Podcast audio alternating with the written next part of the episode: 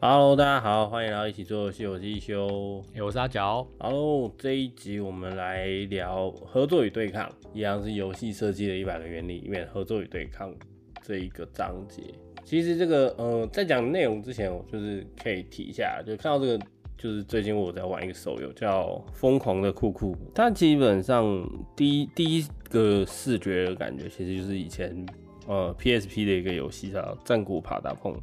哦，音乐那种。对对对对对，可是战国爬达碰它后来有出一个合集在 PS 三跟呃 PS 四上面，我记得你现在好像 PS 五的呃就是 PlayStation Store 上面好像还可以找得到，嗯，对，那我个人其实蛮喜欢的啦，它的一代、二代、三代，那我们也必须说现在它这个呃疯狂库库姆它是一个香港的游戏公司做的游戏，那应该是没有拿到授权。但是也跟之前看到一个讯息，新闻讯息有关，就是 Sony 他把他自己的那个游戏开发的工作室关掉。嗯，那基本上呃我们看到的那个《战国法拉风》也是那个工作室开发的。嗯，对，所以你当然我它上架也只上架在台港澳跟东南亚，所以可能日本人不会发现。嗯，对对对，就是一个。实际上，在版权上，可能如果真要讲的话，大家会有直觉觉得像，嗯，可是你真的往里头看的时候，可能又有一些东西不太一样，所以这个东西就是它介于这个模糊、模棱两可的地带，这样。嗯，那讲到合作与对抗这一块呢，就是因为它的本质玩法跟呃《战国法拉碰》音 game 又不太一样，就是《战国法拉控》是音乐节奏游戏嘛。对，那它的这个实际上就是你借由音乐操纵。呃，就是爬来碰他们前进。那这个游戏《疯狂库姆》呢，它是塔防游戏，就是在游戏类型上完全不一样。好，然后呃，它另外一个部分就是，呃，它塔防部分大部分是我们讲说，诶、以前的塔防游戏大部分就是对电脑，每一关每一关，然后敌人的波数越来越多，越来越强。那他这个就介入了之前还蛮红，就是最近。应该是这半年手游有一种游戏类型，就是对抗型，就是看谁的组合活得久，就是可以连线对战啊。嗯，但对战连线的东西，你大家都是对电脑，但是你的呃，就是看哪一个玩家撑得久，那你的组合，那你可以有五种不同的角色，然后去对战，就是可以带出去啊，就像你的卡牌组合这样，当然它是随机。你只按生成，它会随机出现在场上。基本上，这个公司他们前面也做了类似的游戏，嗯，只是他们那时候是用就是美术替代的话，他们就是用那个玻璃珠。玻璃珠哪一种？然后不就是对，就有点像你用不同颜色的弹珠，然后火焰弹珠红的，然后就是对，就是特效，它用特效去代替这样。嗯，其实塔防游戏它是真的美术的部分可以压得很低。那你大概就是用特效、用攻击的子弹，然后设定数值，就是譬如说某些数值对某一些怪有效，然后某些数值对什么有效。那之前我自己也很蛮爱玩的一个可离线的呃线，就是对战的塔防游戏，好像就叫做无限塔防吧。它是用英文写，那它的就是完全用符号，就是方形、圆形、三角形这样。然后有不同的攻击方式，他们那个极简型的塔防游戏。那那这个的话，它就是呃，它也没有，然后再来是塔防游戏另外一个特色就是会有所谓的敌人路线。嗯，那库库姆的话，就把这一块取取消，所以就是一波一波一波直接从呃，不管从左侧右侧，就是你你就是站在一方啊，另外一方过了你，这样就就算输这样。对。对，所以是一个十五乘三的你可以放的位置。嗯，好，那然后你又带五只呃五个不同的卡牌，那五个卡牌，然后又可以叠一直叠上去，这样就是它会有点这部分，然后再来它也会有额外的就是卡牌等级。我是觉得它的游戏设计机制大概在这个最基础是在这上面。嗯，那它这有办活动，我们就承认说知道这个游戏后来的启动，我想要下载来玩是。之前看到莱斯就是电玩直播组，他有就是打联赛，嗯，就是男女对抗。然后我是没有去看他们直播比赛，但我们知道他们有参加这个联赛。然后呃，他也有介绍这样子。那详细的大家更多可以去看一下，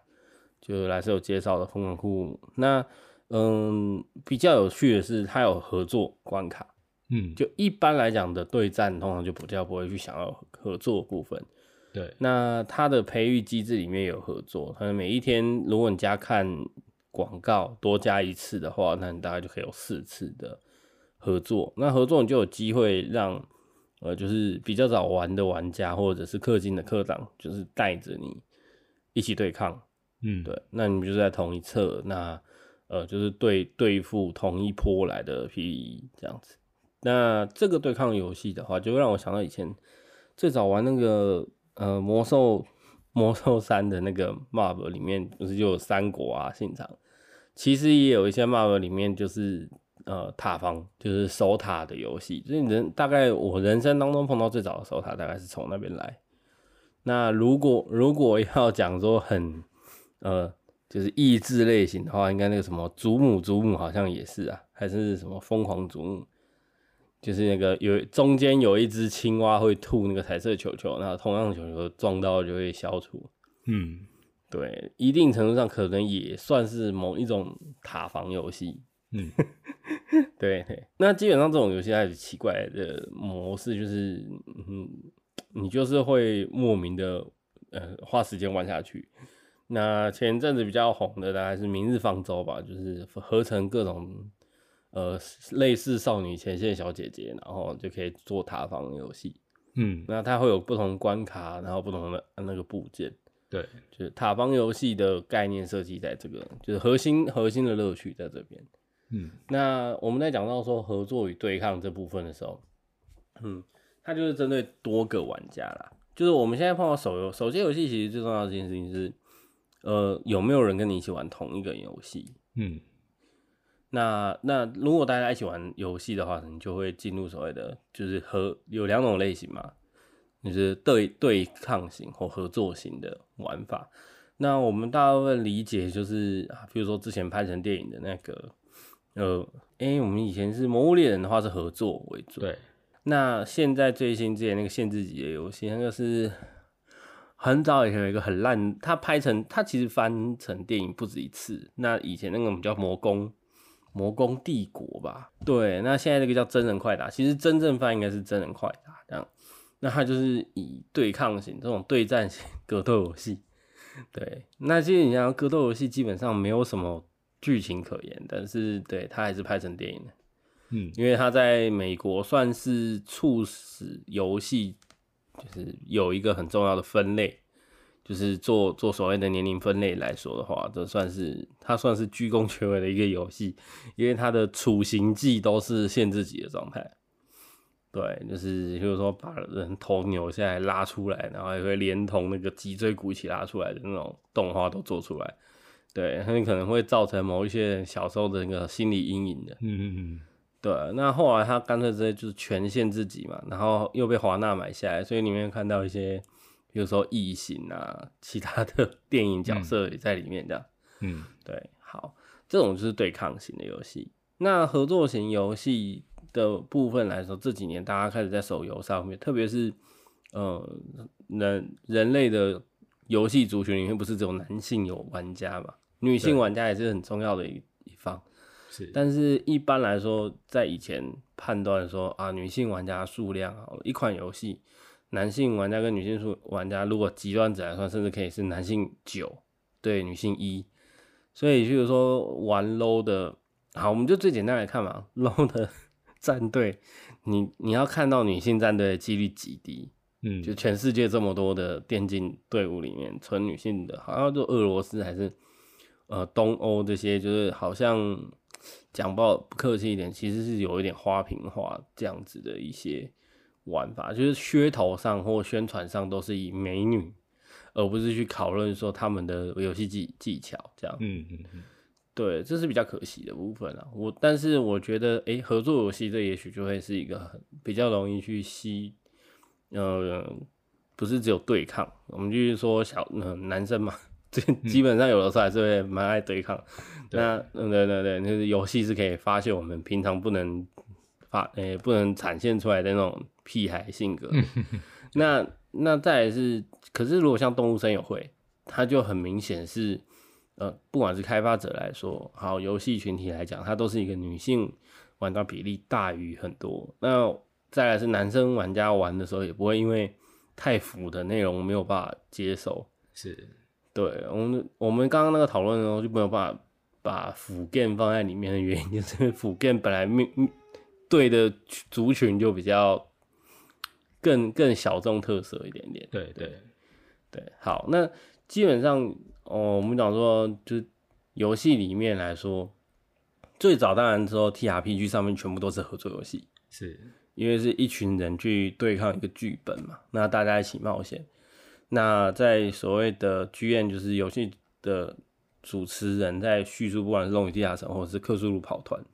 他们原则上其他参与的人，大家都是合作，一起合作去玩一款游戏。嗯、那除非你是我们讲说棋类的游戏，比如说围棋、象棋、战棋类，那就带有对抗。对。可是如果多人一起玩的时候，他就可能就是同时会有所谓的竞合关系。嗯，对，那。动物森友会的时候，它基本上在这个过程中，以前呃在 Game Boy 上面很想要去完成，可能就是我们必须额外买一条很贵的线，嗯，然后去譬如说宝可梦可以交换。那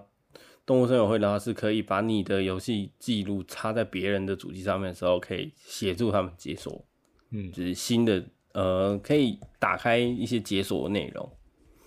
对。所以他们就是必须要合作去完成或者是交换。那前就是动物森友会的话，部分来说，为什么特别讲动物森友会？是因为，呃，就 Podcast 的内容来说，我们蛮多频道都是跟动物森友会有关的。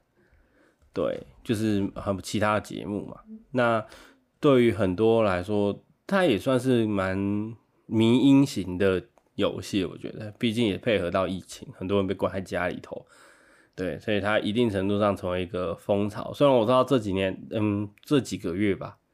就是那个脸书上面那个二手游戏在卖那个 Switch Lite 的人很多，可能就是已经退坑了这样。对，对。可是这也是我们在讲说游戏吧，就是在现在这个时代，就是网络时代，它慢慢慢慢的不但有东西新的东西被淘汰，或者是新的东西不断的在在洗。那游戏类型也是，可是基本上这种元素不太会改变。就是我们我们去游戏在设计的时候，我们可能就要思考到说，哎、究竟是合作会带有最大的乐趣，还是说对抗会产生最大的乐趣？嗯，对。所以其实基本上，譬如说分分组来说好了，就是我们用体育来看，比如说你玩 NBA Two K 好了，你也是有可能说，我大部分都是。大家参与的可是各自一个队伍，嗯，对。可是呃，如果你是用分组的话，我记得是之前有看过一个模式啦，就是可以是二打二，那你就会有两个人合作去对抗的概念在里面了。对，所以所以呃，分组团队就会产生了不同的呃电脑所去写不出来的一些，比如说 AI 没有办法去产生的，嗯，呃，乐趣所在。对，那。在这个概念我们去建立的时候，其实会发现最早我记得是脸书吧。脸书其实，在台湾红的原因跟呃偷菜把菜最有关系。是啊，是啊，对对对。但是原则上那个时候大家有一点点小小的对抗性质，可是基本上你又是因为因为是你的朋友，所以你才会有机会看得到他的菜园。对对，所以所以这个东西有时候是后面会有衍生其他，比如说哎呦，那我给你东西。或者是我们有些什么奖励可以互相互相去竞合的，嗯，对，这这个东西实际上在游戏性质上设计的时候，就要去思考说，哦，那我们现在如果需要连线机制去产生你的游戏，究竟是呃 PVE 还是 PVP？那一个比较有趣的报告上，去年比较红的前二十名的游戏，就是前二十的游戏。它除了 PVP 之外，它都会有特殊性质的 PVE。嗯，对，就是它去协助了纯粹跟人，它可以